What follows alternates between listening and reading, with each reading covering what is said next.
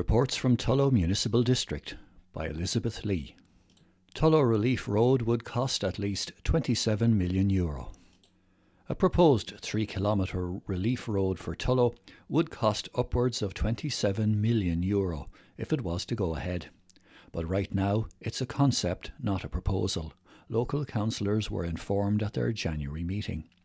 Some of the councillors were taken aback when Director of Services Padraig O'Gorman gave them an update on what an outer relief road first suggested back in 2006 could cost. I'm not over the moon about this, said Councillor John Pender. 27 million euro is a huge amount of money, especially since most of the land involved is owned by the council. It behoves all of us to get this up and running. We will not relax until this is done. We have the lands, so why not build on what we have and procure what we need to complete it? Mr. O'Gorman replied that it was a ballpark figure, and when asked by Councillor William Paton if Tullow was in competition with Bagenalstown for relief roads, he replied that it wasn't. He said that the road that was proposed for Tullow would be funded by the Department of Transport, while a bypass for Bagenalstown would be financed by Transport Infrastructure Ireland. He continued that the government had shifted its emphasis on road projects and that a number of motorway projects had been shelved. In reply to Councillor Pender's suggestion that the Council should proceed with the plans using the land earmarked in the original proposal back in 2006, Mr O'Gorman said that the Department of Transport might want to use a different route and that the Council would not proceed with only part of the route. Councillor Pender countered that the Director of Services was just coming up with reasons not to do it, adding that the town needed the relief road. The time for talking is over. We need action now, said Councillor Pender. Mr. O'Gorman replied that it was his job as a Director of Services to ensure that any project needed to comply with the process, and that if there was ever a challenge, any project would need to be watertight. The first part is to get this approved then it can be started. This is a concept, not a project, concluded Mr. O'Gorman. Post box is missing from civic offices. The civic office building in Tullow is without a post box, so members of the public have nowhere to put their correspondence after office hours. Councillor John Pender mentioned the issue at January's meeting of Tullow Municipal District, pointing out that the housing department for the whole county is based in Tullow and that people have no facility to leave their correspondence because there is no letterbox. Senior Executive Officer Brian O'Donovan said that the post box had been removed and was being replaced by a more robust model. He also added that the council didn't realise that its offices would be closed again because of the COVID restrictions. Wicklow Way and South Leinster Way to be linked.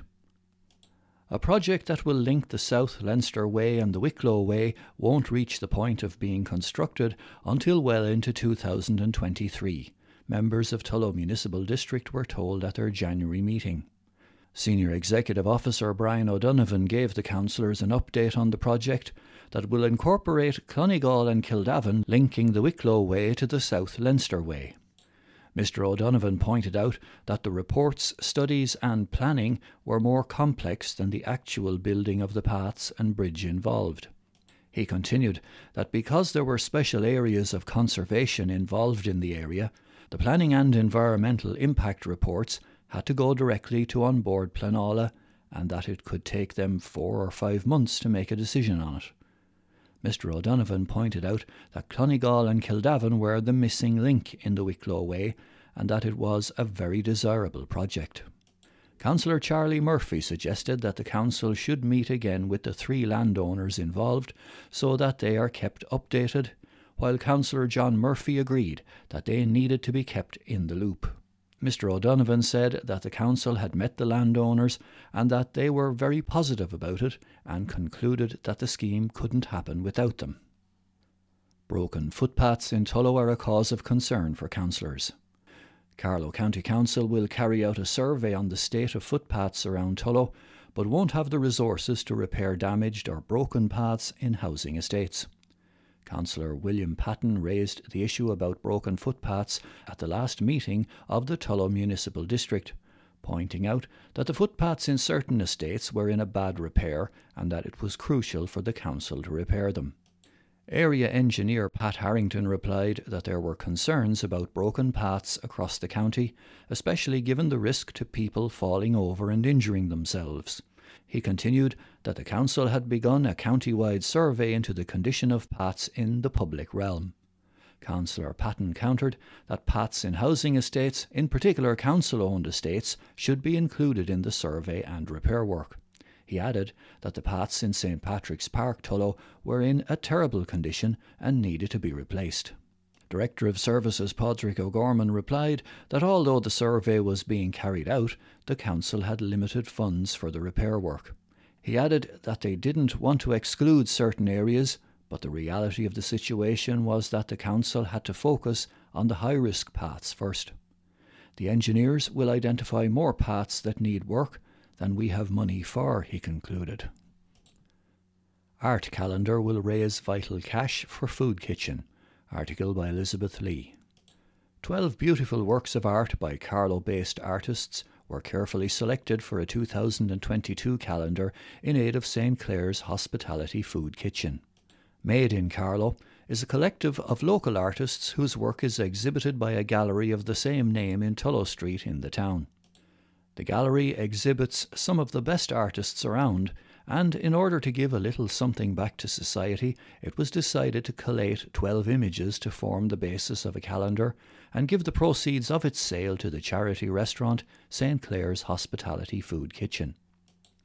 Morris O'Reilly, who runs the gallery, explained The calendar is a way for the artists to give something back, we're getting it out there, and we hope that the proceeds will pay for up to 1,000 free meals in the restaurant. Edited by artist and musician Gala Hutton, who also designed the cover, the calendar features paintings and images by artists such as Elizabeth Cope, Trudy Doyle, photographer Marie Martin, and portrait artist Pat Purcell. It's for sale at Made in Carlow on Tullow Street, Kibo's Cafe, and Kevin Kelly's Pharmacy on Kennedy Avenue, Lambert's Cafe, and Jennings Opticians on Dublin Street. St Clare's Kitchen is located at the waterfront Mill Lane, Carlow, by the River Barrow. It provides freshly cooked meals for people who may need them for free or for what the person can afford. The organisation is run on a voluntary basis, and anyone is welcome to go along to its restaurant. We really wanted to support St Clare's Kitchen because of the work they do. The food is amazing, and they have the best view of any restaurant in Carlow. Their ethos is that no one gets turned away, and their view is spectacular, said Morris. Godfrey's Gospel according to Michael Godfrey. Action needed now on hospital waiting lists. I love history. The late Seamus Lennon from Pembroke introduced me to the subject when I started secondary school, and ever since it has fascinated me. Irish and European history are my favourites. I'd look at documentaries on those topics all day long. History is also great for quotations. JFK had a few famous ones concerning man's effort to get to the moon, the Berlin Wall, and what people could do for their country. But my favourites come from Churchill, such as, If you're going through hell, keep going. One of his most memorable was in August 1940 as the Battle of Britain raged between England and Germany for supremacy of the skies. Paying tribute to members of the Royal Air Force, he coined that unforgettable line Never in the field of human conflict was so much owed by so many to so few. Today, as we continue to see the drop in hospitalizations from the latest variant of the coronavirus, Perhaps that quote could be used to describe the actions of our frontline workers. By that I mean all frontline workers. No disrespect to the doctors and nurses who had to deal with wave upon wave of sick people, and in the early days before there was a vaccine put their own health on the line. But what about the Gardaí, first responders, carers, and firefighters? The list goes on and on. I don't begrudge anyone a 1,000 euro cash bonus, but I think the government has opened a can of worms by selecting one group of workers for preferential treatment. There is no doubt that over the past two years, everyone involved in the health service did tremendous work.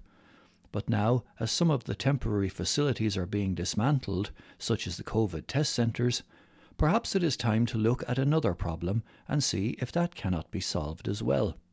I'm referring to the almost 1 million people on waiting lists all over the country. These people were put to the back of the queue as resources were deployed everywhere to fight the virus.